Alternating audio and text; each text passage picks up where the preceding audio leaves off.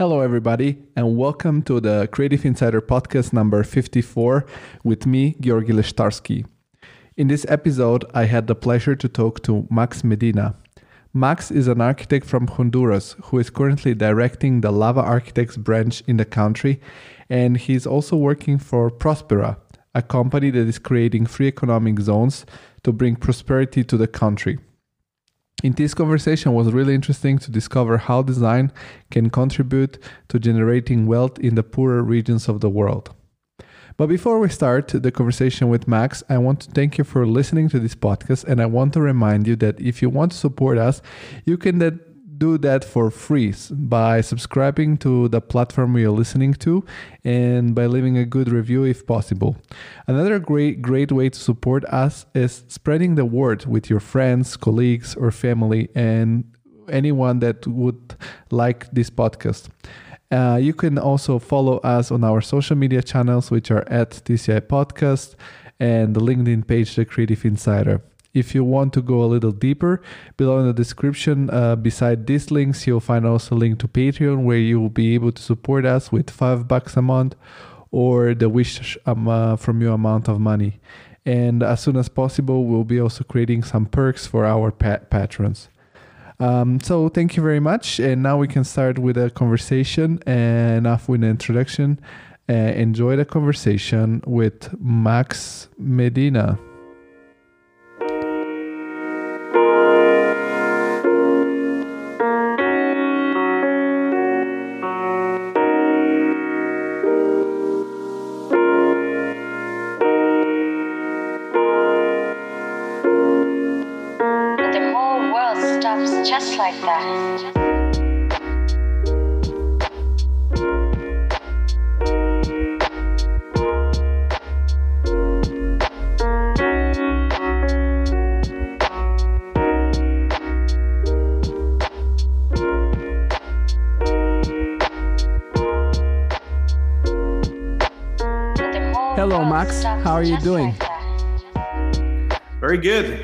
Georgi. How are you? How are you?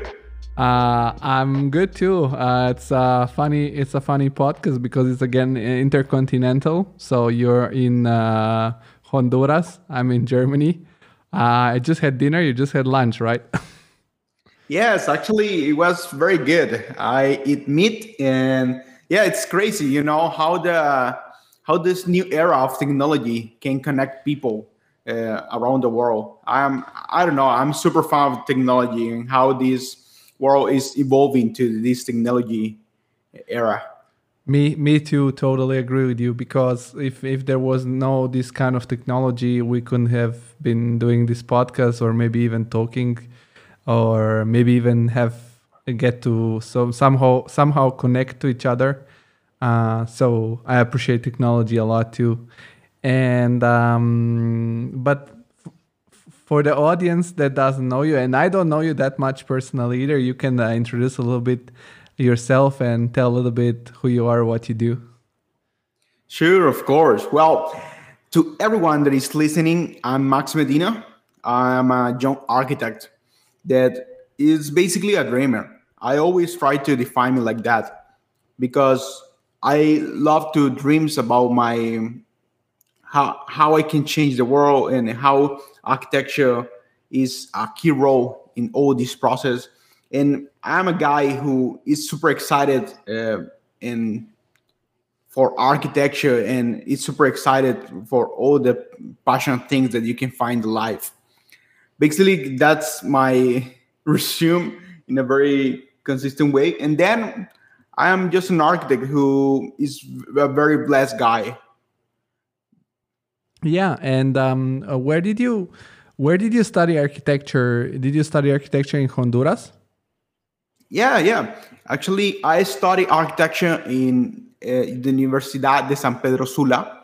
It's a university in my hometown in Honduras, and it's it, it was. Uh, I think it's not was like the best university of the world, but it gave me what I need to start forward in this in this architecture life but um, let's let's start from the beginning. I usually want to know from every from every single guest the real beginning of their story because um, it's interesting. I think to share also their early beginnings. Um, was there a moment in your personal life uh, where clearly you decided I'm I want to be an architect, or did you discover it through someone that's in your family, or how did you figure out you wanted to to study this this kind of things? You know, it's funny because um, like all the architects at the beginning, they they dream to be an artist. Like you can draw. The, the the main career for you is be an architect. So basically, what what I do is that I start uh, architecture school to find out if that was what I really want in my life and to be honest, I get so passionate for the concept because architecture allow me the possibility to create something that come to my mind and convert it to reality. And that reality can help us to change life of the people. So that concept explode in my head, and I see the possibilities that architecture can bring into the world. And from that, uh, I decide that in, in through my my my career in the in the college, I decided that architecture is the one thing that I would like to do with the whole days of my life. You know, from the from the college to to to my last days. Like Norman Foster. Norman Foster is a guy. He's an old guy that is like enjoying the life like no one else, and he's still doing architecture and that's awesome. I would like to be like Norman Foster in my at that age. Yeah, I think um, that's a very good point because um, no matter what you do, um, like if you like compared to somebody somebody who has, for example, a successful career in sports or uh, that's a limited career that you can do until you're like 30 40 maybe and then when you're creative as soon as your brain works you can do it until you're alive um, but you said something nice that I agree with you. Like you have this possibility of cre- turning your um, your imagination into reality. Um, and and when you're a student, uh, it's you know it's all very experimental, I think, and very and you try to to create the craziest project possible. And now that I'm practicing the profession, I think also I don't know if you will agree with this that yes, it's a possibility, but also it's a big responsibility because uh, we have a limited amount of resources on this planet and a limited amount of surface. Uh, so don't you feel the responsibility sometimes if you're doing a project and saying, okay, I'm I'm I'm creating something, but if it doesn't go well, it's uh, it's not going to be well for anyone because architecture is basically where you are, whether you're in a home or on the street, whatever you see, wherever you are. So, what do you think about this? Yes, I'm totally agree with you. And architecture is about whole responsibility, and, and not just to say, okay, I'm not, I'm just responsible for this kind of stuff. It's about I'm responsible to give that shape, to shape the future for all these uh, people uh, or for or, all the person that are that you are uh, that you're gonna design and because i think that architecture is a career that can change the people's life and that is a huge responsibility because basically you are the leading head that give you the opportunity to let's call it uh, direct give direction to to through design to the personal life of uh, one individual. So yeah, it's a huge responsibility, but uh, you know, it's super excited, and and I I always see it like a challenge, a challenge for how through design you can change the things. Um, that's uh, more than responsibility. I see like a challenge that excites me a lot to all the new design and new challenge that you can find out in your life. I, I agree with you also on that. It's a it's a it's a cool challenge and it's a it's a puzzle to solve, so to say. You get the task from from the client or from the competition brief, and you have sort of a uh, puzzle. You know, it's like not really. It's not a process, a regular process where you, I don't know, read this book and learn this, but it's more like uh, what opportunities can you make out of these um, limitations, so to say. Um, but you you said you started you you first needed to try out, so you just joined the School of Architecture, and then when you were already in, you you thought it's the right thing for you. Um, I'm wondering, is it is it hard to get into a university where you study in Honduras, or was pretty easy? Um, to be honest, Honduras is they they, they uh, live in a very difficult situation in terms of a country where and this is a situation that is belongs to all Latin America, but especially in Central America, that you find that the the there is a lot of inconsistent in the society and and a lot of inequality in terms of economic aspect. So in Honduras it's, is very difficult for the young people to enter in the university. Only that have uh, economic uh, possibilities can go to the university, and uh, it's not so hard. But I mean, I'm very grateful to to to born in a home that it was not rich, but basically it, uh, it never felt me feel that something uh, like Something's missing. Every, I, I never felt that missing me in, in my home. So yeah, it's it's difficult in terms of the economic aspect and the and the how the society is is is seeing that uh, university as a challenge in terms of don't not not everyone has the opportunity to go but yeah uh, i i was lucky i was lucky and grateful and and blessed uh, for have the opportunity to study.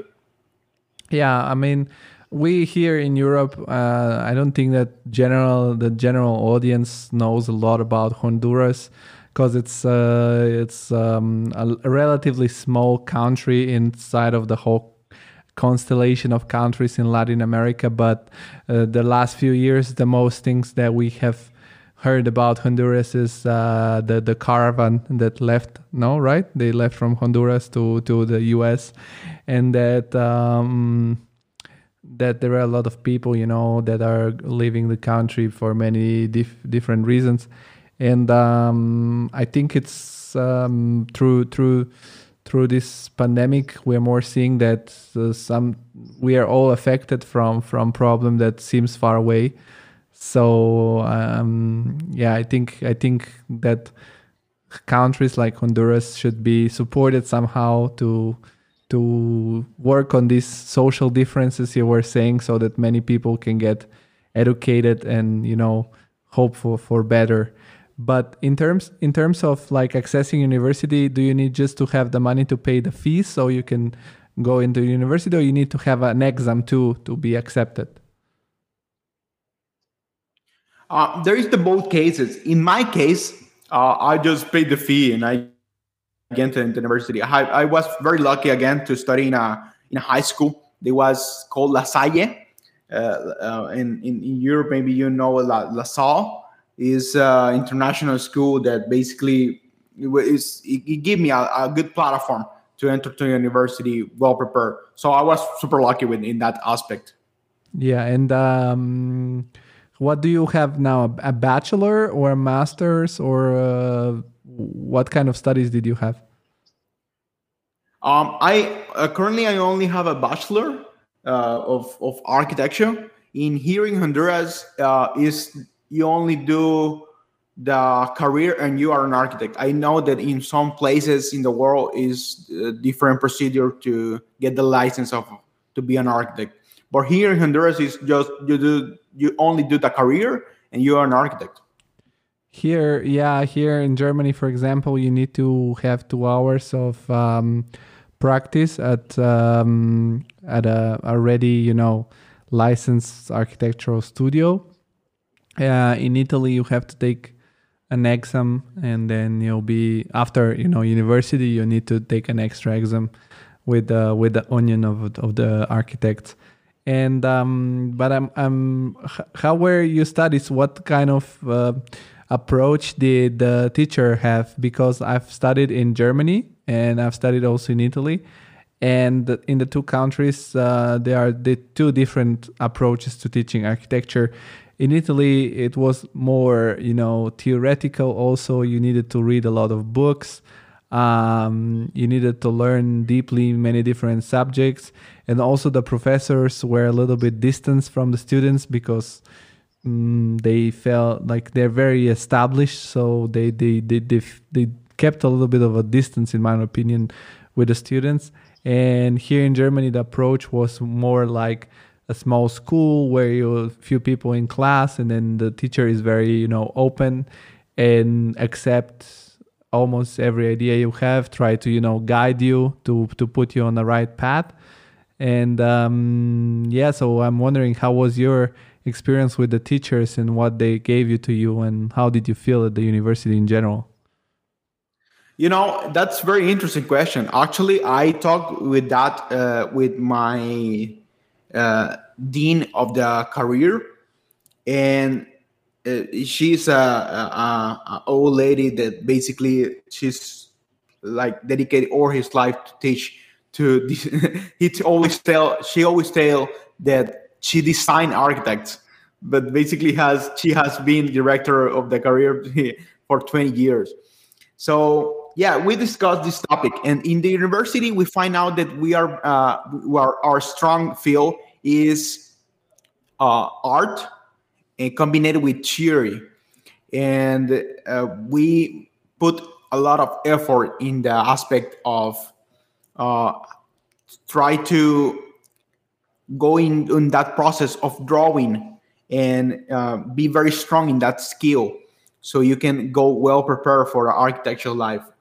My only uh, complaint will be that the integration with technology, and this is not just to my university specifically, is in all Honduras and maybe in all Central America and Latin America, they don't put a lot of effort to push their limits into the new technologies that we can find in programs in in uh, technology of construction and all those kind of things because architecture is a career that is evolving all the time you know and if you don't evolve with them you're basically gonna get stuck and in the past yeah, that's that's true. It's uh, like uh, every kind of piece of technology we use um, in our daily life, like I don't know, design objects like smartphones and computers.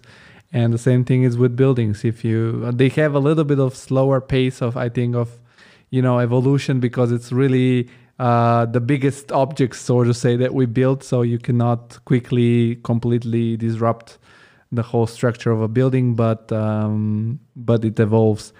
And um, I'm curious, um, how did you fit in a part of you know the the approach of how you you got the things taught to you um, inside the community at the university with the other students, with the teachers?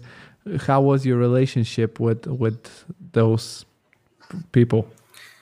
It's it's very interesting because when I get to university, I the first year, that like the first semester of of the of, of the career, I basically uh, get super excited about the architecture school, and I, at that time, the president of architect, architecture students, he told me that he saw very a lot of potential in me, and in that year, basically, I get know for a lot of uh, of the students that was older than me, and he challenged me like, "Hey, I'm gonna leave the pres- uh, the that that charge, and you should take it." And I was like, "Wow, that's a big compliment! Like you're saying me, and you just know me, and you're saying that I can be the president of the architecture student." And I did it. I uh, uh take the the chance, and I get to, to be president for architecture student for four years. Actually it was my whole career from the beginning to the end. Uh, i get to to be the president of the of the architecture students. And then um, that lead me by when i was finished the school that lead me to uh, receive the invitation for the architecture student association of whole honduras and they told me like, "Hey, Max, we are doing this project of the." The, of the Architecture Association that is integrated with the Architecture Association of Latin America, and we would love if you can uh, be part of this. And I was super honored to accept the charge of being president of the architecture students of whole Honduras. And um, was that that was after you have completed your studies or after your first year at the university?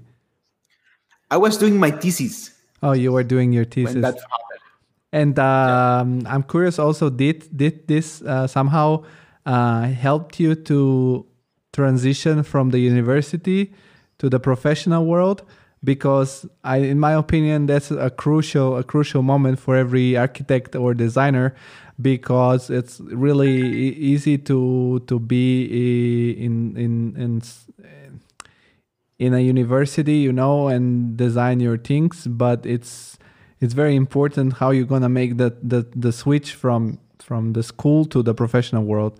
So how did that happen in your case? Because you started doing also this um, union thing, this association, which gave you some visibility. Did that help you also to get the, your first job, real job in architecture? Uh, actually, I will be honest.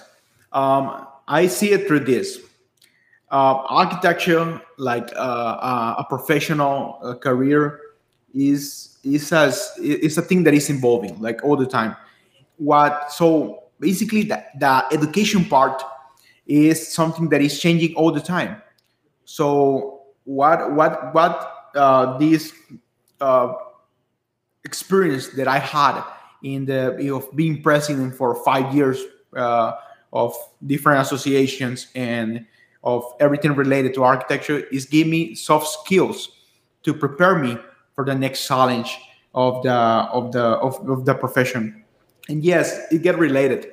It get all related because basically through my through my ideas and uh, let's call it uh, efforts for try to bring uh, top class uh, world class um, education to my country, I get in a position that I met a lot of architects. And I will tell you this story. Uh, when I was uh, finished my my four years presidency of architecture, I decided to do like a cool event. So I did. I say, hey, I will try to invite one of the best architects that I could reach to do a, a congress, uh, a lecture in my home country.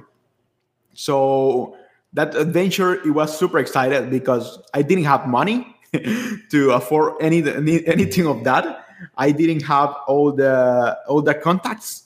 Like I didn't know anyone, and it was only my enthusiasm and a good team of students that uh, allow uh, that cheers me to to do it. And I was like, okay, I will take this challenge. So for six months, I planned an event uh, that let's call it an impossible event to convince top the, the best architect of the world and come to Honduras. And it was funny because I get super into deep of, of this project and I contact all the architects that you can imagine uh, of, of the world. I'm talking about Norman Foster. I'm talking about Daniel Libeskind. I'm talking about um, Renzo Piano, uh, Himmelblau, uh, Daniel uh, Wolf Prix, uh, Patrick Schumacher, uh, Chris Bosse, um, etc., etc. So I contact all the architects that I did. I know at that time it was one of the best, and it was super cool because uh, they were super super uh, kind with me. Uh, a lot of them didn't respond, but a lot of them did respond, and they give me a lot of enthusiasm. And i think that my it, it, was because my letters. My letter my letter that i sent to them it was a very personal letter. It's not just the typical letter that you receive into very formal way. It was like a guy that is a dreamer that is full of uh, uh, goals would like to share this passion to the students so long story short i did the event at the end, I had uh, Daniel Libeskind, Wolf Prix, Chris Bosse and a local architect that is called Gerardo Lopez in in in, in my lecture. So that event was super super good. Uh, uh, it was an experience for all the the students in all Honduras. Even get the money to uh, sponsor that event was crazy. Give me a lot of experience of how do you can do uh, how you can pull an event without money, and it was very very good. Uh, uh, uh and at the time, I met Chris Bosse. That that now is my is my boss. with is the principal architect of Lava Laboratory for Visionary Architects uh, uh, from Sydney. And he, he, he saw in me a lot of passion in a, in a young guy that basically believed that architecture can change the world. And, and he saw uh, a lot of potential in me. And I was, again, I was super blessed to, to, to his invitation to work with him. Yeah, that's uh, that's crazy. How many how many contacts uh, such an event can can generate uh, uh, in this way. And uh, basically, um, it's it's funny to me because um, now that I don't know how's the the situation in Honduras, but uh, here in Germany and most of Europe and the US, still there is some sort of lockdown or some sort of uh, you know limitation of you know social distancing. And um, the podcasts are like the the the the so to say a conference. Like uh, it's it's something very similar. It's something like a, a conversation uh, which can be focused on a topic and this is your way to attend some sort of event. So and um, i can imagine that uh, doing this event once created you uh, for you so, such a big uh, way like net net of connections because you contacted the mo- many important people and um, and doing a podcast for example is it's the same thing just on a weekly base. Um, and i'm curious but um, how did you how did you find the like did you write an email or real letter to to the different offices?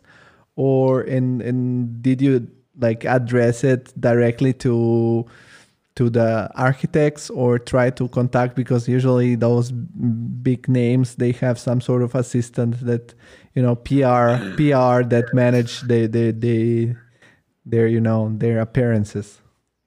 Man, it was an adventure. Uh, maybe you said the the I did I did all, uh, but one of the keys was that uh, I find a lot of uh, empathy from Daniel Libeskind, and from Daniel Libeskind, he gave me a lot of contacts. To be honest, to a direct way um, from for for for Chris is like basically um, uh, I find his email. I think I think that one of one old friend uh, tell, uh, he talked me like, hey, I know that you're doing this event and I have this email from Chris. You should try. I don't I don't I don't think that he's gonna accept, but you should try. And I remember uh, it was 2 a.m. in in Honduras I was like a crazy guy writing emails, and it was it it take me like basically three minutes. Like I write the email, I send it to Chris, and Chris only responds like, "Hey, cool, that would be cool. That sounds great. Um, yes, I accept." And that's all. like that that was the whole email, and was like, "Wow, this is real." Did he really accept, or I'm just dreaming? this is why when I send you the invitation two, two days ago, you, you schedule our talk today because you learn from your boss, man. uh, for the people who don't know a little bit of backstage, uh, uh, you know all the all the guests get a, an invitation and uh, they have a link where they can uh, decide when to to do the interview or when to do the talk. I don't like to call it interview; it's more like a talk because it's more chit chat and and I sent you the invitation really like two days ago, and and uh, we're doing it right now. So it was, uh, but I, I like to I like to say that you're also a very. Um, I grew up in Italy, and I I have this sort of.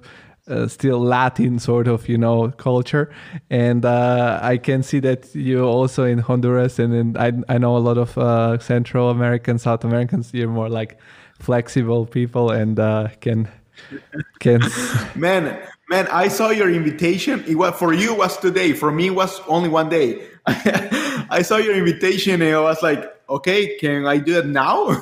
like, no, no, I can't. So let's do it tomorrow. yeah, well, this is generally. Um, I don't. But did they did, did the um, the guests architects that you invited did they came physically to Honduras or they were connected? Um, that was a good question. Um, only Chris and Gerardo come uh, physically. Um, Daniel Libeskind, unfortunately, uh, he didn't attend uh, because uh, we try, we try, and, and, he was like super, super uh, sad because because of that, because er- everything was like ready uh, to to to come. He was like ready to come to Honduras, and he get uh, uh, in in a lot of events uh, that he was required to to attend. Like his his book. He was like in the launch of his book and he was uh, really have to attend in a place uh, physically.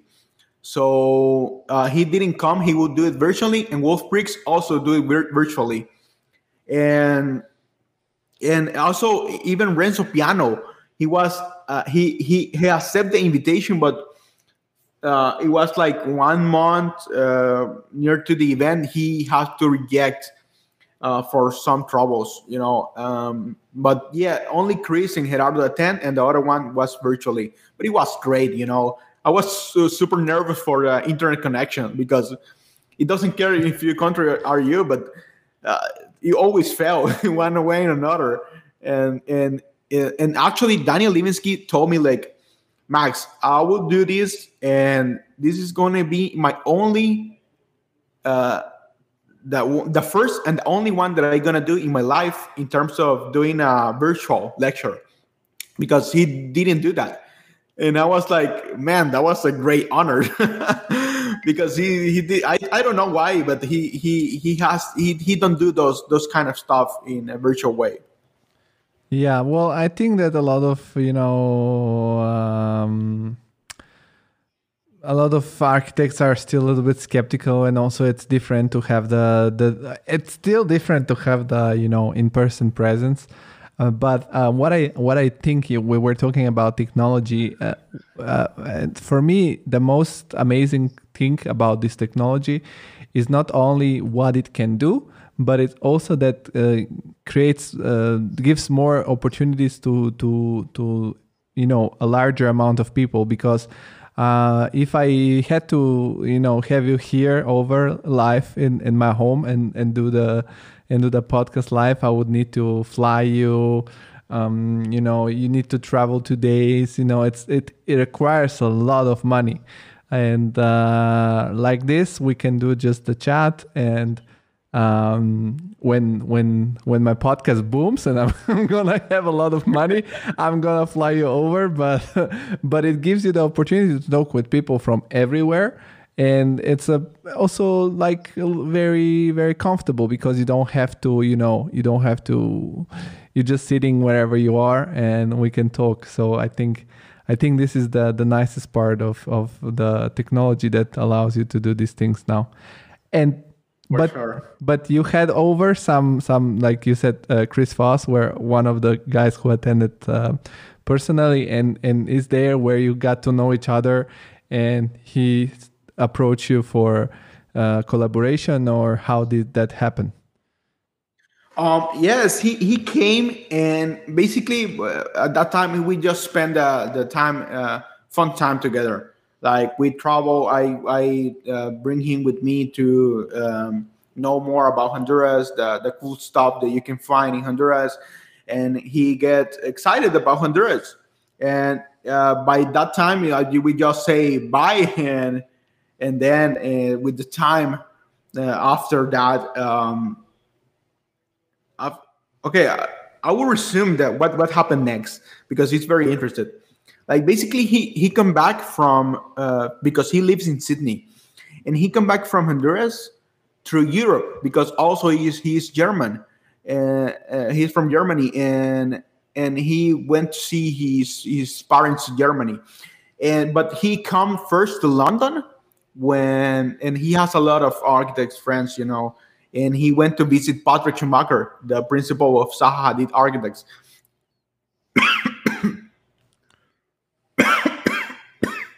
I, the Rona man. See, that's good that we're not together. oh,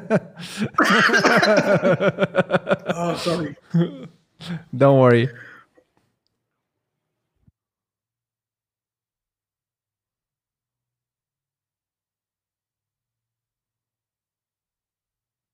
Oh, I'm sorry, man. oh. Sometimes happens. So, yes, I I was talking about uh, when he went to visit Patrick Schumacher. Um, basically, he he told Patrick like, "Hey, I come from Honduras, and I think that the Honduras is a cool country." And he talked about me. He talked about his experience, and Patrick told him like, "Hey, man, I have a project in Honduras." And you know uh, maybe you're you are not used to uh, feel this kind of experience but i don't think we have a project in central america of Zaha Hadid that was super cool. And in a country like honduras it was like wow Zaha Hadid has a project in honduras. And chris like write me and he told me like hey max did you know that Zaha Hadid has a project in honduras? And i was like wow i didn't know that. And uh, later of that time, he he come back to Sydney and we continued chatting, and uh, through all uh, through to it happened a lot of uh, a lot of time. And I remember what that one day, Chris make a shot in Facebook with me and Patrick, and he write like, "Hey Patrick, this is Max, the guy that I'm talking about, and." He would like he he he would like that you can go to his university to do a, a lecture and well, at that time I was president of the Association of, uh, of Architecture from Honduras, and I was like super excited that Patrick Schumacher can come to Honduras, and it gets like uh, some days to Patrick to respond, but basically he was super kind with me. um, sometimes Patrick seems uh, uh, uh, like his expressions can feels like he's a tough guy, but he's super super nice super super nice guy. And he replied me and he told me like hey max i would like to go. Actually i had planned uh, to go to guatemala and i go to i would go to honduras and i will do the lecture. And it happened. He come uh, a few months later and he come to to honduras to do the lecture uh, for all the architecture students.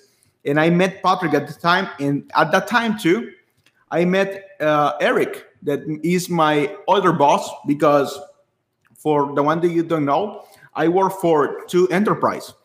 I work for LAVA. There is Laboratory for Visionary Architecture. They basically is a studio of architecture. It's international studio, and I work for Prospera.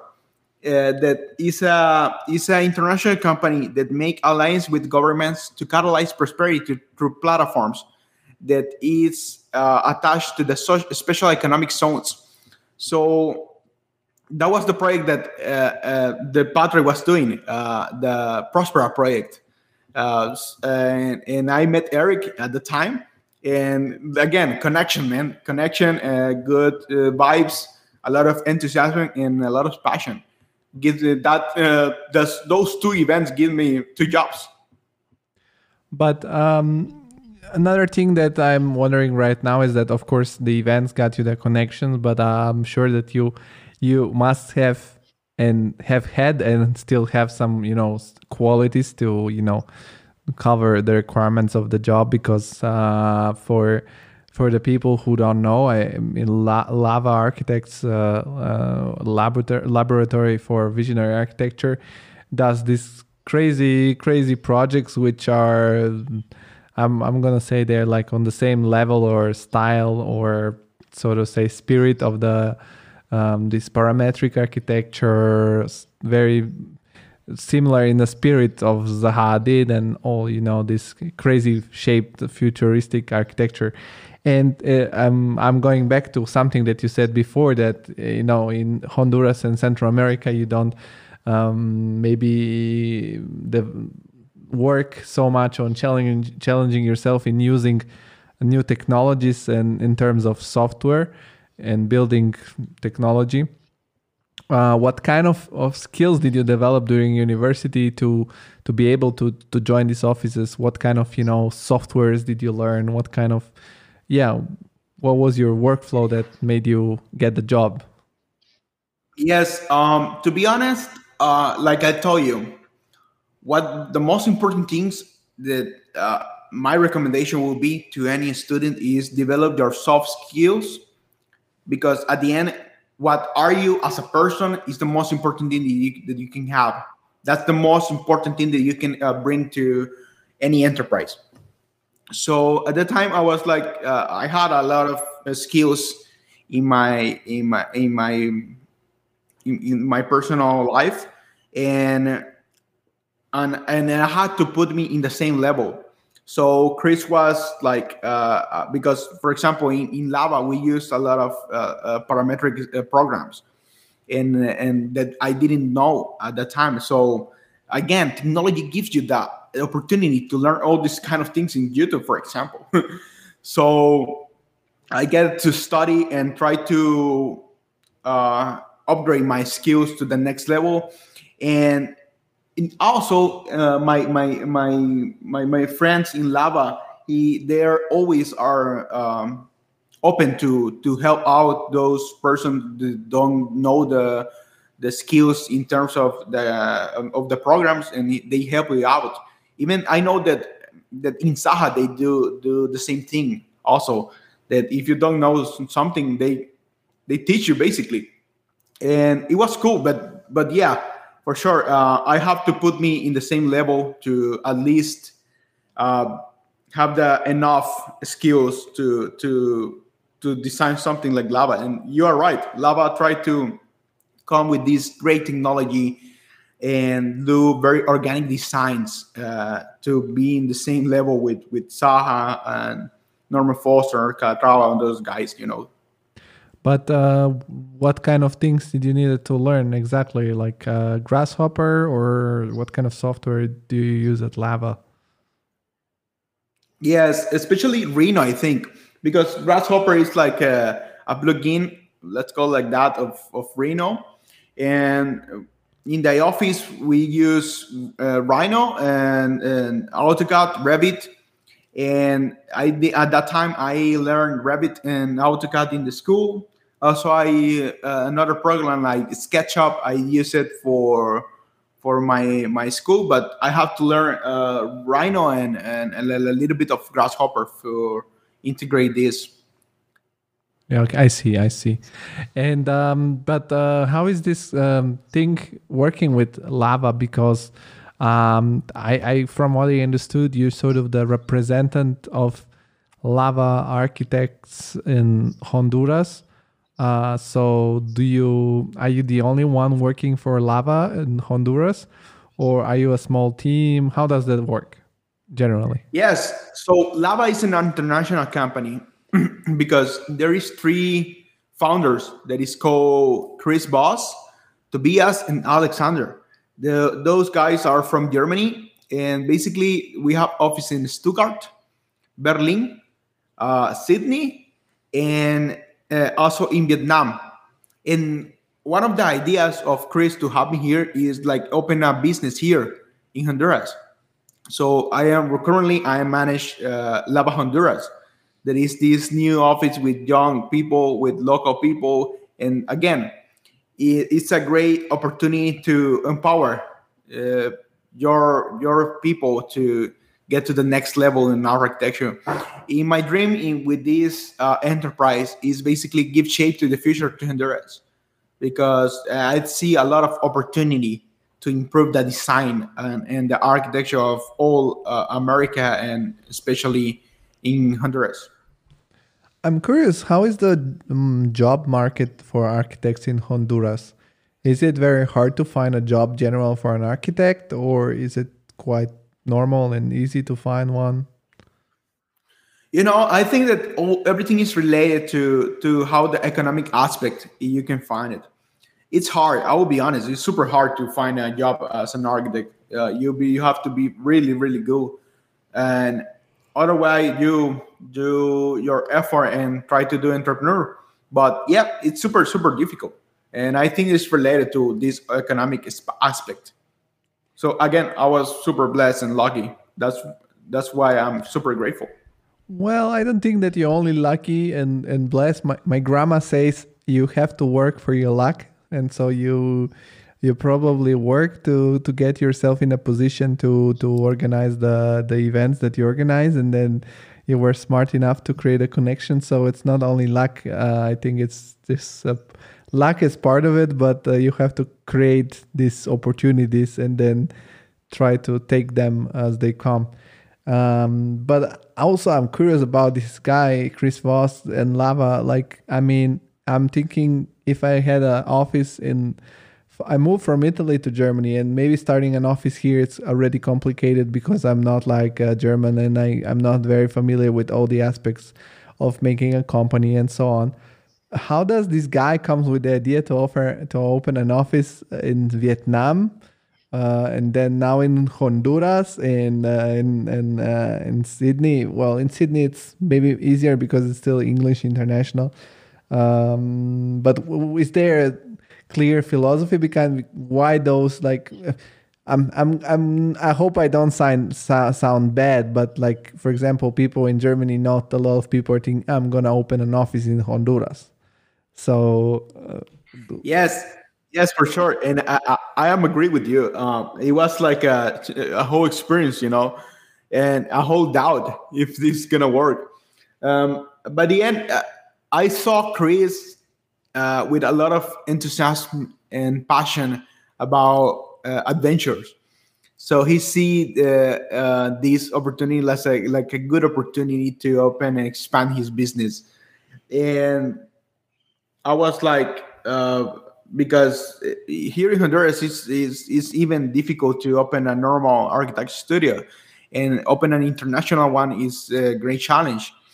But I see this like an opportunity, you know, and all the challenge you can find opportunities to uh, upgrade your skills in in all the sense, uh, and and this is all related to Prospera in one way or another because Prospera, what we we we do in Prospera is basically we are uh, creating this platform that to create hubs of opportunities this means that uh, this this we, we are currently in Roatan, that basically is an island uh, that is in Honduras, but it's an island uh, all surrounded by by sea.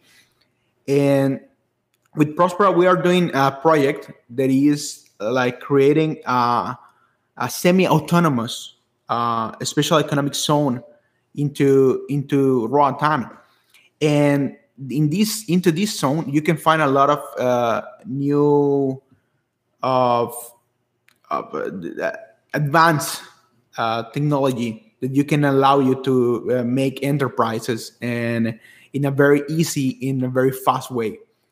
Um, this is all related to to try to improve all the the the governance uh, that you can find in the world. And our one of our goals is like make these uh, these all these issues about corruption, all these issues about bureaucracy, and and all these kind of things like uh, cut it down from the beginning and don't don't don't allow to enter all these kind of things into Prospera, because at the end governance is a big issue that you can find in the whole the world because is one is is the reason that basically my my country is in troubles about the corruption and those kind of things. So we in Prospera we are trying to change all those aspects even in the entrepreneur side. And so in Prospera you can uh, uh, open an office super easily and you will pay less taxes. It will be you will do it in one day and you can do it virtually and it's it's, it's a very cool concept um, and I can spend uh, days about talking about this. But in resume, it was uh, super easy to do it, uh, and it was good for an adventure. But uh, we have time to talk about Prospera, and I think I'm, I'm, i want to, to, to focus now the conversation on on this uh, project and this um, this this whole idea that you're working on. Because for me, I'll try to you know I've tried to educate a little bit myself about it and to figure out more about it because Um, I saw that you work from for Prospera Honduras. Uh, so uh, I want to, you know, we can go a little bit step by step so that I can understand and also the people who are listening can understand exactly how this thing works. So is this Prospera an organization uh, or a company and it's in the same time this island that you're working on now in Honduras is it called Prospera like the new location and it's sort of a independent piece of Honduras? Because it, it's a little confusing. It's like um like how this this thing work. I'm just curious. Of course of course. Well basically what is uh, Prospera is an enterprise an international enterprise so basically it's an enterprise that makes alliances with governments uh, to catalyze prosperity.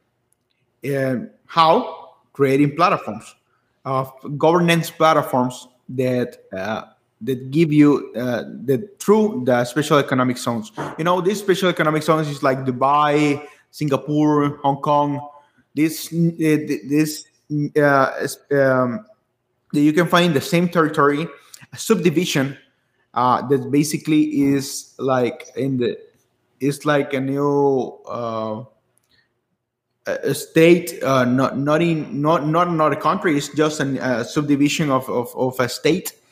And then you can have special rules into that uh, territory. And it's the same in honduras. Like uh, the prospera make alliances with the government of honduras to create this uh, this special economic zones into the territory. So, but, but yes, I'm located into Roatan, that is in Honduras, that I'm located in Prospera, that is into Roatan, that is into Honduras. But let's say I'm I'm Prospera and I go to the government of Honduras and I say, "Hello, I'm this international enterprise. I want to create a special zone where we can enable prosperity."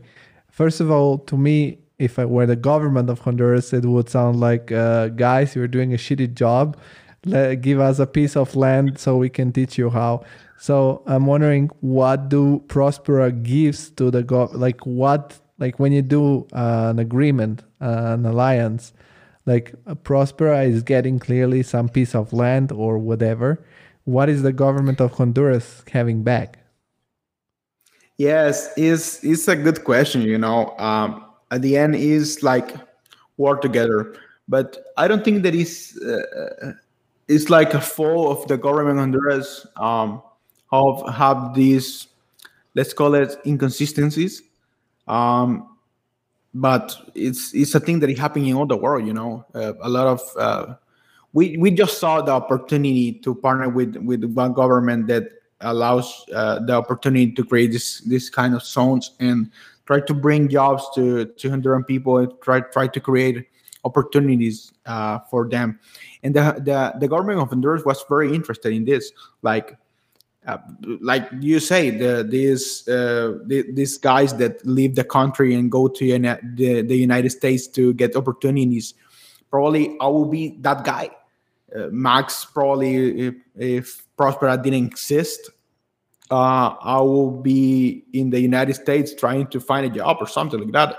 I will have to escape for a lot of corruption and a lot of inconsistency you can find in, in, in Honduras.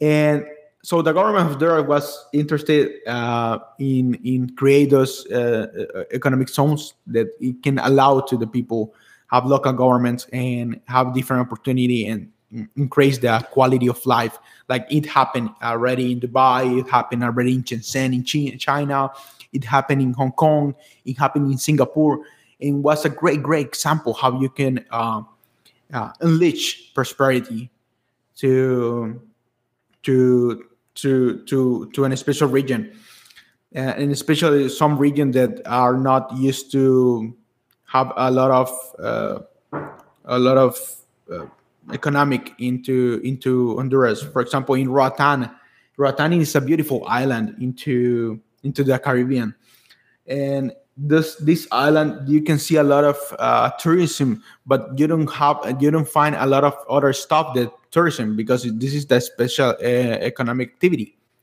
And with with Prospera, we are trying to bring uh, orange economy uh, industries to come to work here. So like this is like reconcept the whole the whole uh, economy and of, of the place and you bring it all this enterprise international enterprise to hire uh, hondurans young, guy, young guys like me that don't have the opportunities in, in the current country and they find it in Prospera to and, and to have a, a, a well-paid job a better quality of life have a lot of fun in that beautiful island and uh, having a good time here in this new experience but i'm wondering when you create these special economic zones let's say this let's take the island the, the, the island that you're mentioning um, is honduras cons- like um, let's say leaving their sovereign of this land to to Prospera or are still the taxes for example that the people in that zone pay going to honduras? Because it seems to me still you know something like i don't think that nobody gives you something for nothing. And also for example hong kong it was free for i don't like free independent so to say for many years. And now china it um it's it's taking it back. And um, i'm like thinking are like these zones for, for example on a concession to Prospera for i don't know 30 40 years and then they go back and whatever was developed go to honduras or because to me it sounds like still no a part of you know in in a in a place like um, honduras i can see also that the government maybe says okay we haven't managed at all to keep our people here and we're gonna live without people so we need to create something and just let some someone else get in charge and create something for the people. But for example in other part of the world like dubai and the whole emirates that's not the case. People there are extremely rich. So um yes. i'm, I'm curious how uh, how these whole zones work because let's say tomorrow i become part of prospera and i want to make uh, Prospera zone in Frankfurt. Uh, I should go to government to the government of Germany and say, guys, give me this city, and and they will be like, why? so I'm trying to understand, you know, because I don't know exactly how it works. Yes, basically what the government uh, uh, give to to the, the government didn't gi- gi- didn't give you the like the land.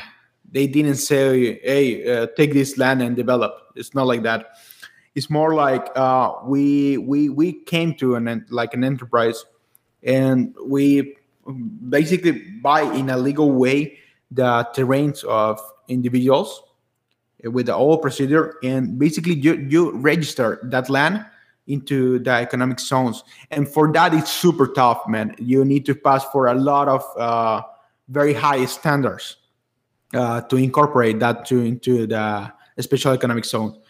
Um, so we pass all the standards, uh, and we we we get to uh, uh, bring this land, register into the economic zone, and then the try to get developers, enterprise, and come uh, that come to here to here to create these hubs. But but is this this special zone regulated on international level that it needs to be recognized from the other countries too? Like uh, where do you where do you register this special zone? Uh, just in honduras? Or there is some international organization or i don't know because yeah, yes. Uh, for, for uh, uh, you're talking about prosper right? Um yes. for now for now this is honduras is the the only the first and uh, the first project that we are doing. Um hopefully like basically this is a governance platform and we can do this in all the world. But we need to demonstrate this uh, uh, effort and this new idea in honduras and try, try to establish in a good way uh, with great successful into into this country. Uh, and there, there is a very tough country to invest. And if we do it uh, do it right we're gonna expand and hopefully we can have uh, multiple prosper into the world. Like this is my dream one day. And uh, no, but I'm wondering. I'm trying to understand it better because if it prospers, uh, it, it's first of all calling the company and the places Prospera sounds a little dystopic. You know, sounds like the new world. But if this is the better way of governance, then uh, I hope that not we have more Prospera, but the whole world pros- is prosperous someday. But um, like if I'm on the other side, let's say I'm a, an entrepreneur that wants to open a factory or an industry on the land that you now have gathered. Um, and I open it and I start working. Do I still pay taxes to Honduras or do I pay taxes to Prospera or just uh, yes, what is the advantage to go through um, Prospera? To, to Prospera, to Prospera, and the taxes are super low. To super let's call it fair and um, compared to honduras. For right now if you would like to do uh, business in honduras we do a study and honduras is in 129th position in the world to do business and we compared the uh, the the platform prospera and prospera is located in the number nine of the world. So basically the improvement is huge. So uh, uh, so so so is in the top 10 to do business in all the world uh, the platform. So basically if you're an entrepreneur if you like to open a business or whatever in into prospera it's easy to do it it's in, in, the, the taxes are very low like these areas like dubai and those kind of uh, places. And uh, the the jurisdiction and the security in all the sense are are in a better quality. In all the sense like uh, you know uh, in, in, honduras it's very hard to have uh, security and and in the economic aspect security in a personal way. And we are trying to uh, uh improve all those kind of things in prospera to put in the next level. Do, do you have your own police? Uh, yes yes you have your own police. And um, how do you like where where else is because it's these prospera places these special economic zones as you call them sounds to me like offshore zones somehow uh, which in the rest of the world is not seen as a very positive thing because you know and entrepreneurs i don't know if you're aware with recently a couple of years ago we had the panama papers that lots of rich people from all over the world uh, were registered with some accounts in Panama just to avoid taxes and stuff like that. Um, so um, that's why I ask you if this prosperous territory or land or whatever can be defined needs to be recognized also on international level from the other countries, and uh, also um, who who started the project and how it's getting financed because of course you need a lot of starting money you know like to buy this land.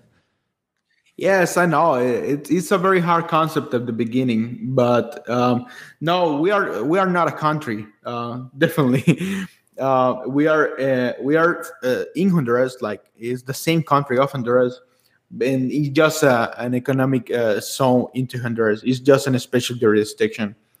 What give you the opportunity to be and and and, and having ha, be in the same level to to compete with all these countries is that the, the, the jurisdiction is semi-autonomous. It's not fully independent it's just semi-autonomous so we are still attached to the honduran law.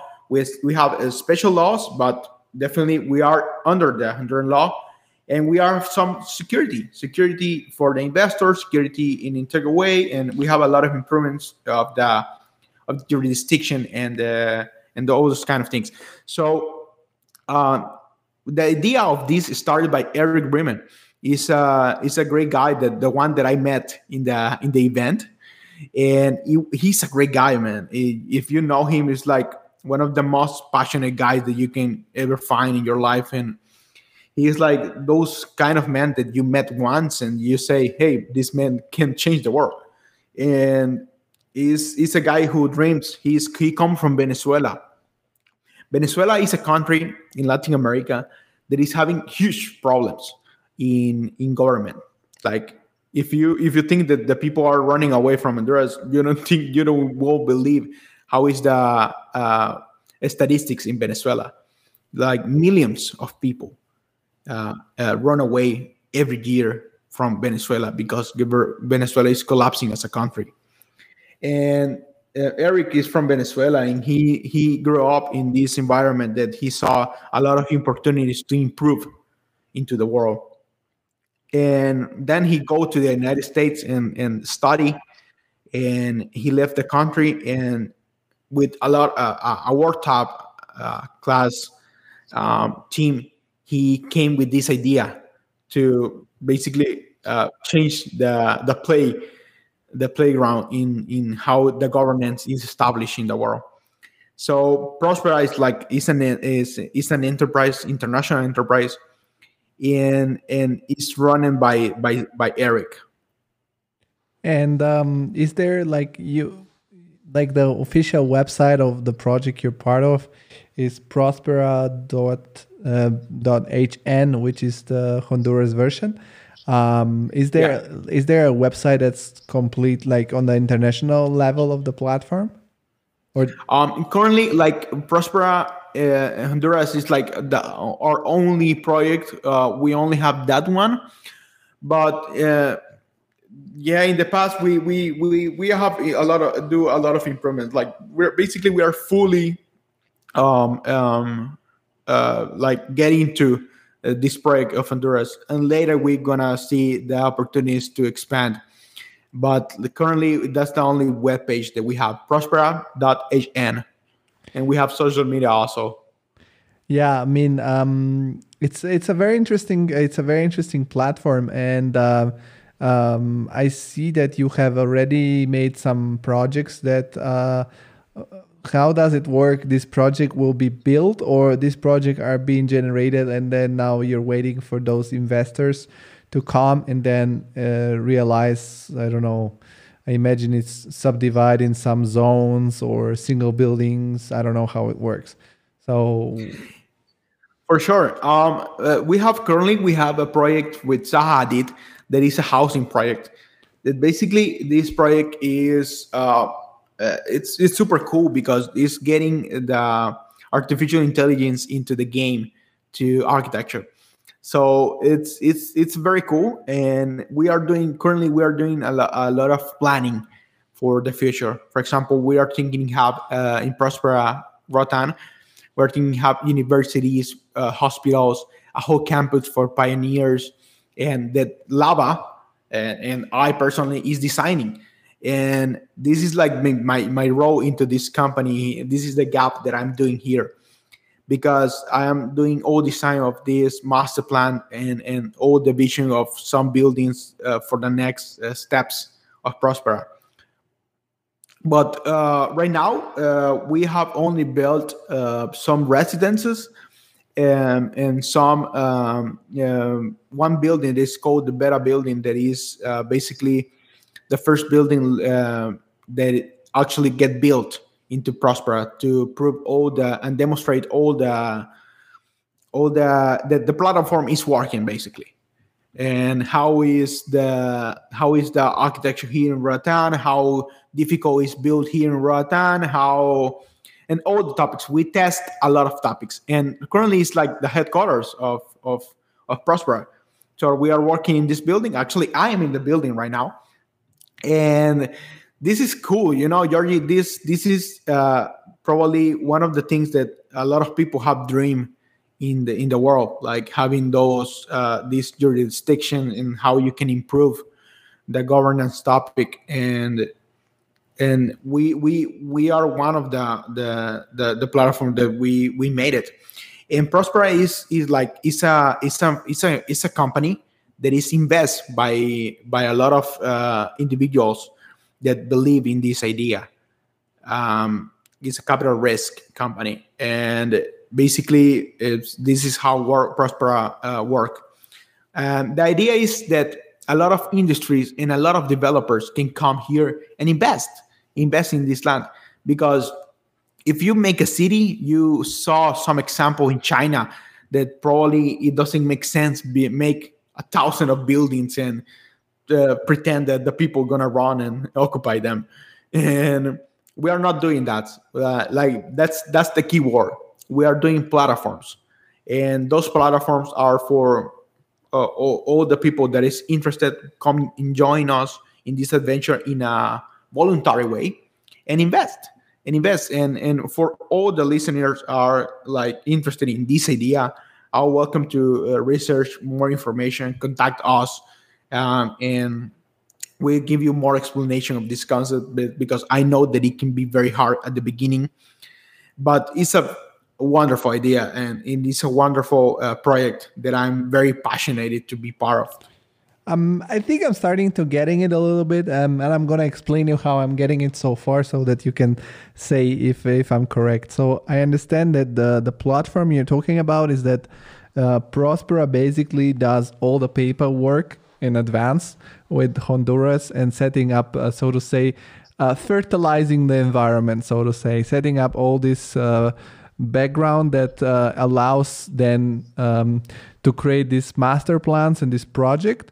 And but instead of building the master plan you just generate the master plan and then uh, you wait for some organic so to say growth so that investors come one after the other and says yeah i'm very happy with the conditions that you're offering me and i'm gonna try to build this building and do this activity and um, they're gonna benefit for the conditions that you have created um, if I'm if I'm correct, did I understood pretty much well? Yes.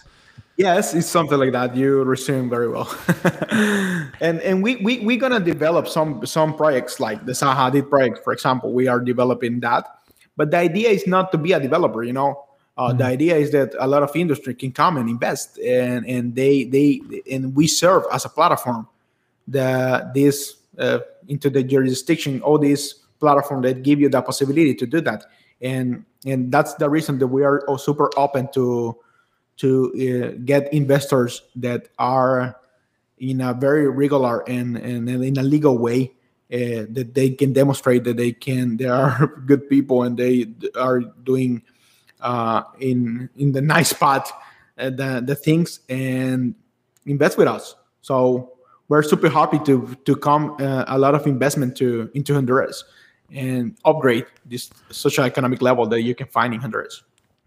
What kind of uh, freedom, or so to say, or influence can an investor have on on the master plan? Because let's say I'm, I don't know exactly the whole details of the master plan, but you said that they uh, involve different functions, like uh, I guess office building, industries, hotels, housing, everything that you have within uh, let's say city compound. So um, if i am a big let's say big investor um, and i want to build an office building that it's uh, in your master plan looks like a block uh, can i say okay i want to do this building but i want to do it in a different way do i have this power to change these things or what what can i change or influence Yes, uh, that's a good question. Uh, actually, it's uh, sort of the two ways. For example, we have the possibility that investors say, "Hey, I bring my own, my own design, I bring my own building, and I just want this part done, and I would like to invest this kind of business." That's okay. You can do it, and you are open to do it as whatever you want, uh, and at least that you uh, re- uh, accomplish all the requirements. And you have the other way that basically is like uh, that lava is involved that uh, we do the master plan. We give like shapes uh, these organic shapes in cool buildings and this new cool architecture into the master plan. And we can offer this to to different developers. We can say hey i designed this building. It's a cool building. It's let's pretend apartment building.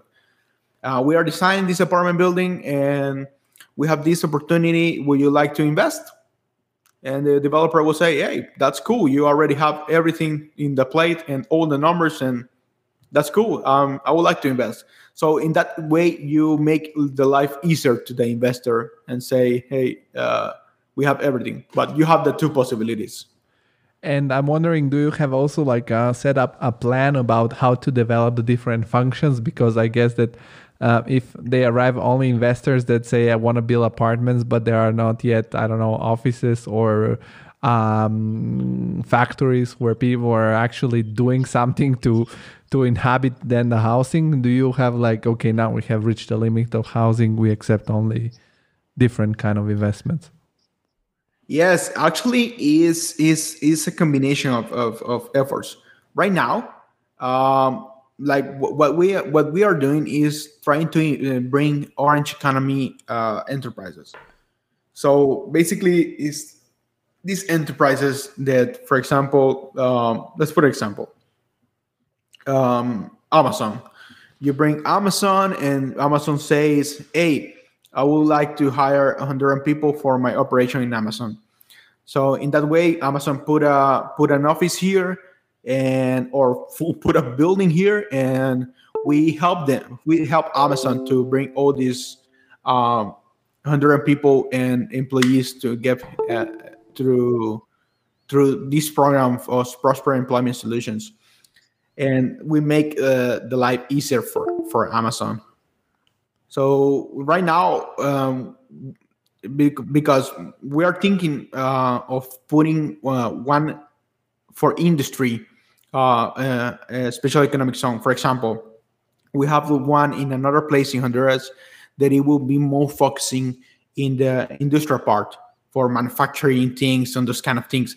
For this hub, we are like uh, trying to bring international uh, companies that is like orange economy um, in a certain way that you can do remotely and you can do jobs uh, that are well paid and this is focused for the young people young people young people like me that is fully of dreams that hondurans that don't want to leave the country to have successful. And uh, and we're bringing uh, creating an environment for uh, this kind of uh, type of individuals. And now the opposite question would be if i'm someone small like me that doesn't have that big amount of money do i have opportunity to somehow profit from from this platform of course uh, and it is it's designed to to be the whole aspect is is is not only for the rich people. It, it's it's on is is the whole aspect of entrepreneurs. The the platform is designed to be better governance in all the sense. So one of the things that we saw in in Honduras is that uh, the, the the different entities that uh, conform the governance in Honduras are killing the entrepreneurs, and in the sense that the taxes are super uh, expensive, that are ridiculous high, and and and a lot of things that is related to that this topic are um, stopping all the entrepreneurs uh, getting um, uh, to the next level in his life and prosper trying to improve all those kind of things. Even for the small enterprise for example in the Beta building what we are doing right now is that we have uh, some office like a co-work space that you if you are a small company if you like like for example let's go lava Lava said, "Hey, I would like to have a small company right now. It's like, let's say, three guys, and I don't want to build a, a, a huge building, and I don't have the money to build a huge building and and say, hey, you're gonna, uh, I would like to invest. Um, for we we we give that that, that opportunity." So you just rent an office and you are under the jurisdiction into the this uh, shared office that you can find in the Beta building. So is the full the full aspect aspect. Yeah, I think I think it's a it's a very a very interesting uh, project that you that you're trying to do there. I'm I'm gonna I'm gonna for sure follow because it's uh, it's the first platform you said in the world. Um, for for how long he has this platform have the have the platform started and uh, yeah we are pretty new, to be honest. Um, this is an idea that has been a lot of time uh, working on this idea and this concept. You know, it's nothing more one day or another. It's like takes a lot of time to to to to pull together everything. But the official launch was uh, last year into the pandemic, actually in May. So it's a tough time to to to bring a concept like this, but and and but the things are getting better, and we are super new. We that's the reason that we only have one building right now, and but we are new, but super excited to to to looking forward to do the next step. Hopefully, it can grow with the with time. But is this the uh, sorry? Can you can you repeat again the name of the of the of the founder? I think you mentioned Eric, right? Yeah, Eric Brimen. He is the CEO of Prospera. And, and yeah, what what? And also, you, you you can find a lot of uh, related uh, uh, articles in different sites of Prospera. The I saw I saw the in, in an international way is receiving very well the idea, and I'm very proud of that. That a lot of international magazines and a lot of especially the architecture magazines, uh, the economic magazines are very interested in this topic. Um, and and they they talk a lot of uh, a, lot of Prospera. Uh, hopefully, one day we get so famous that even Elon Musk can say, "Hey, Prospera is great." but we we we are we are humble right now, and we try to to go step by step this this cool project. The moment the moment he says that, I'll be like, Elon, I knew about Prospera way before you, so come over in the podcast so we can have a chat. uh, so hopefully you can you can tell him like, hey, uh, Elon, uh, uh or, talk about Prospera, or, or, may, or maybe he'll learn he'll learn through this podcast. Who knows? you never know. you never know who's listening. Um, I, am I was checking in the middle like a little bit of the website, so I'm gonna for sure put the links uh, so that people can go and uh, can go on the website and and educate themselves on the project uh, and discover more because I think the concept behind it it's it's interesting and I'm I'm very curious to see how it's gonna how it's gonna further develop. I was I was curious. The founder Eric, um, what what was his background? Is he also an architect, or is he is he an investment uh, guy? Yeah, is Eric studied entrepreneurship um, in the U.S. and basically is a business businessman. But what I'm surprised with Eric that he knows about all the topics. He's he's super smart, man he, he uh, uh, you know when when you're you you as an architect know that sometimes you get uh, talk with a client and maybe the client doesn't know too much about architecture and you trying to explain him uh, in a very uh, detailed way way in a very easy way that he can stand Eric is the other way. He knows a lot of architecture. I'm super surprised that sometimes he, even teach me tough things in architecture, and I was like, "Wow, that you're an architect, Eric? That you didn't tell me." But he is a guy that he get into a lot of topics, and that's very good. Uh, I think that the one of one of his skills is that, that he knows a lot of a lot of topics, and and yeah. Uh, but currently, he he is an entrepreneur He's a businessman. I just said that in the website of Prospera there is also uh, or Prospera there is um, uh, also a part which is called careers. Uh, I'm curious, uh, is uh, Prospera currently also looking for other architects, or the architects team is completely fulfilled right right now? What what what what we have there, man, is that basically like our goal and and we can get into a philosophical topic uh, that it can uh, be ours about what prosperity means. But at the end if we very if we are very very consistent we define it in, in one word is in a real way is like getting jobs to people. That's the only way that you can get prosperity with well-paid jobs and what we are doing in prospera is that we are bringing uh, all these enterprise international enterprise to come here to open an, op- an office and hire uh, uh, the people that we have in a, our talent network. For example, we have a lot of careers that basically that you can do remotely from here and that you can do very well that you find in Honduras. And in Honduras, we have a very interesting thing that a lot of people are bilingual. They both speak Spanish and English, and they allows you the, the opportunity to expand your your your um, product let's call it like that, of to the whole international world. So we have very talented people, and we try to have a very net a lot of networks of, of a lot of industries, and to work with Prospera or an industry that is uh, investing Prospera. I see, I see. And um, how much time does the two? So because you're officially employed at Lava and uh, also at Prospera, uh, in terms of time, are you a guy that works uh, like Elon Musk, hundred hours a week, or you work normal hours, 50-50? How do you subdivide the your your tasks uh, during the week? Man, I'm. A, I will be honest. I'm a guy who is very hunger for for for have successful in the life and I don't care. Like in lava, for example, I I slept sometimes at 2 a.m. in the morning, like basically because we are like like we start the conversation saying that you are in Germany, for you is the night, and for me is the day. And it, imagine Vietnam or imagine Sydney, it's worst. like they literally day night are my day, literally. So sometimes I get sleep super, super uh, late and I wake up super early to have a, a video chats with, with, with the team. And, and I work, I think that I work hard, but more than that, I work smart.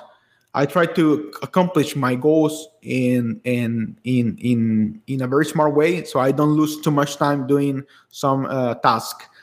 And and both are very flexible with me so they allow me the opportunity to work for them. Like it's not like i'm, I'm hiding that i'm work for for lava and, and for prospera. It's like uh, they know each other. Eric and chris are uh they are they, they know each other and very are are good friends. And are in the same philosophy of life. And they know each other that basically i work for for for them.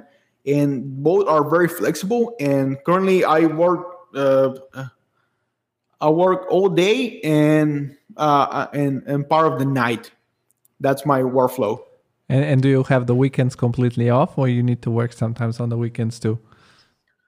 Uh, especially Sundays, because Sundays is Monday for Sydney and Vietnam.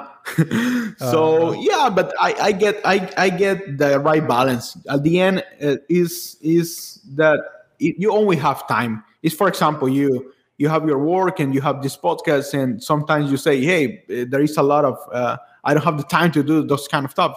But you know at the end that you have the time. You just need to be very smart on how you put the weights and the, the pieces in the correct way to make the time.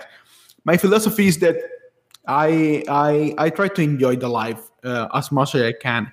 Because even me I, I have a podcast too and i know how difficult it can be in, in not only record a session is the whole process of get the invitation get the approval and chat with the guy and do the research uh, do the chatting they the editing they put in the, the right networks do a little bit of marketing to put it into the networks and those kind of things. So i'm just trying to be very balanced in my life. I try to enjoy all the days of my life like all the days of my life i try to enjoy like it's the last day of my life I try to be very grateful, very happy, um, trying to work very hard for all the people that uh, that that it can uh, to improve a lot of uh, life, the life, the people, and I try to love because at the end, love is the most important thing that you can do in your life, and that's that's I think that, that the main uh, reason that we are alive, uh, are our design, the design of the humanity is love and I try to love uh, all the sense, all the ways, and and all the time.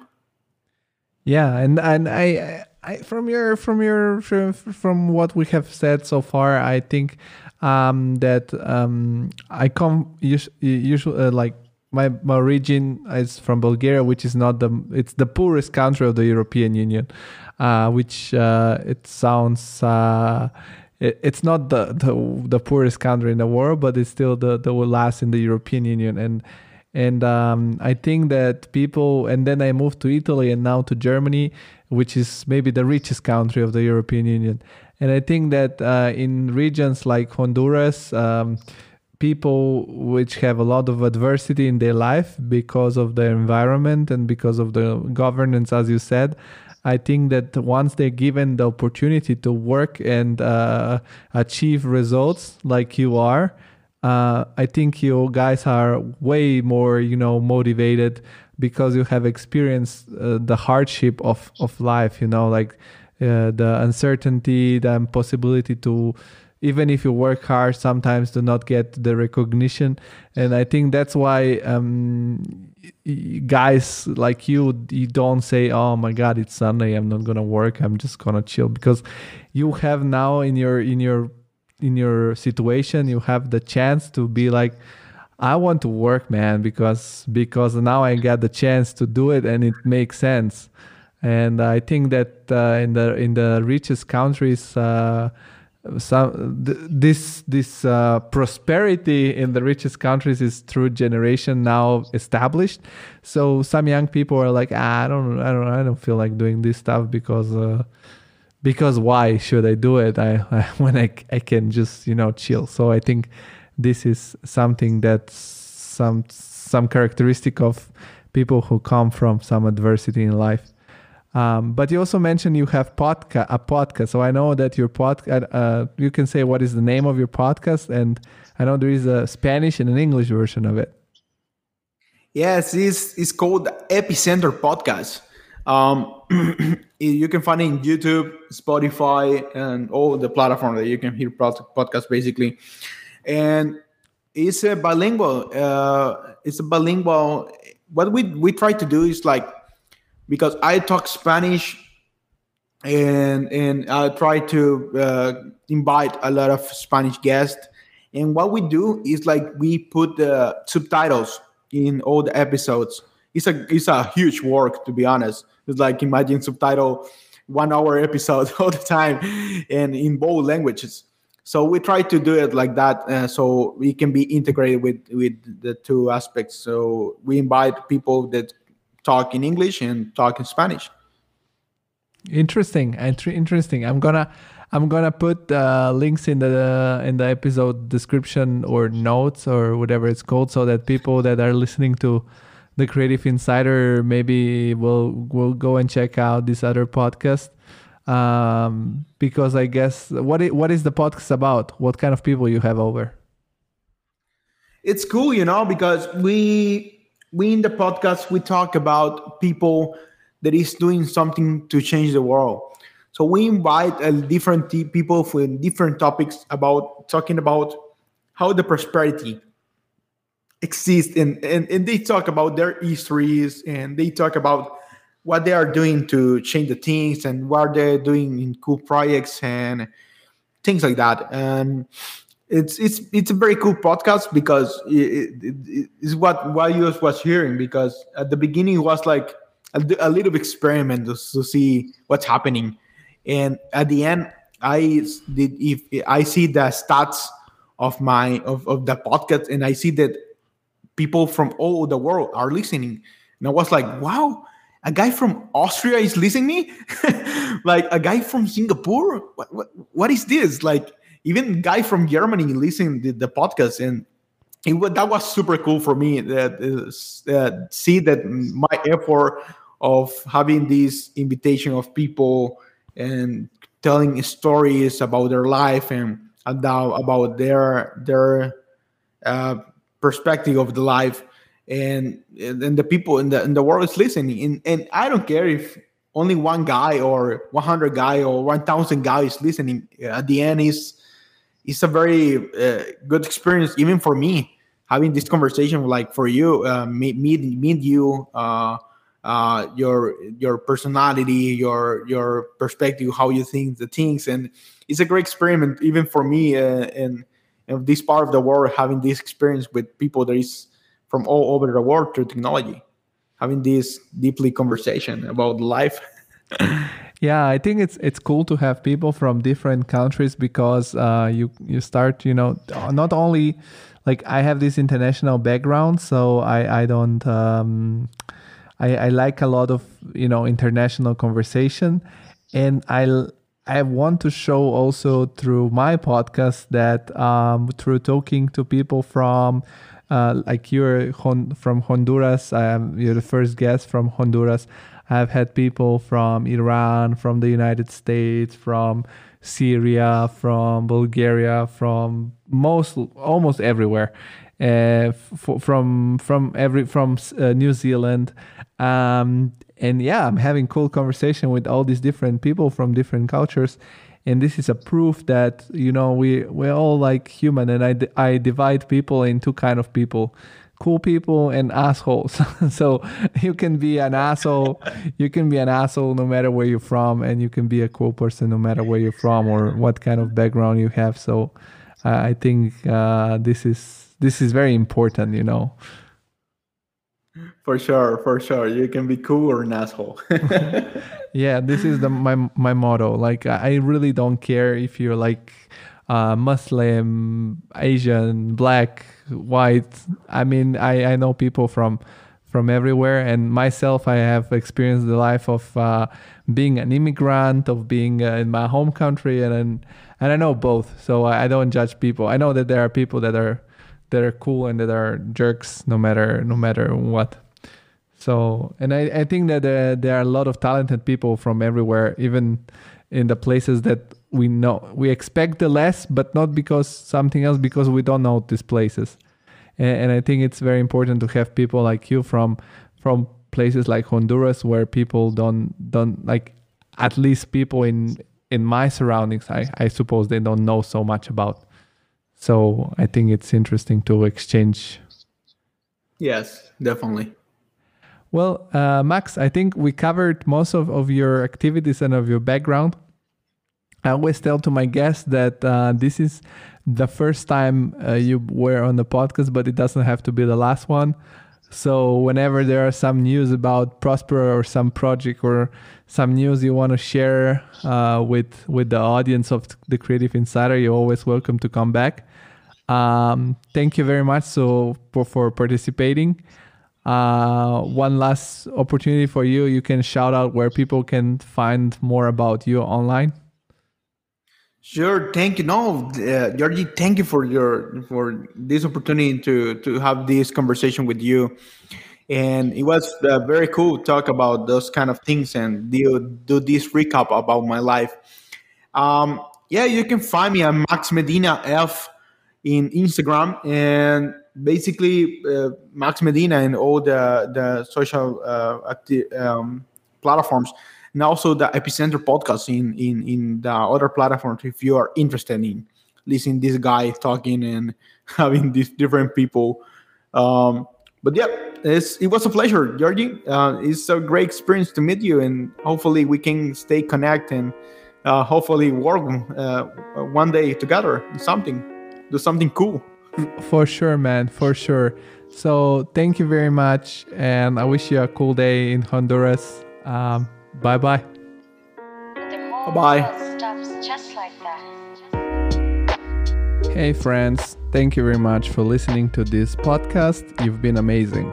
Before we go, I just want to remind you that if you want to support us, you can just go on the creativeinsider.com where uh, you can subscribe to our monthly newsletter or you can follow us on our social media channels, which are Instagram at TCI Podcast or the LinkedIn page, The Creative Insider. Uh, by doing this, you will have a bigger social media presence, which always looks attractive to more and more important guests. And so, this is very fundamental. And if you really love what we do and you want to help us doing a better production, just click on the Patreon link below where you can support us with the wished amount of money you think it's okay for you. Uh, it's a monthly subscription, but you can cancel anytime. So, thank you very much and have a good week, guys. Bye bye.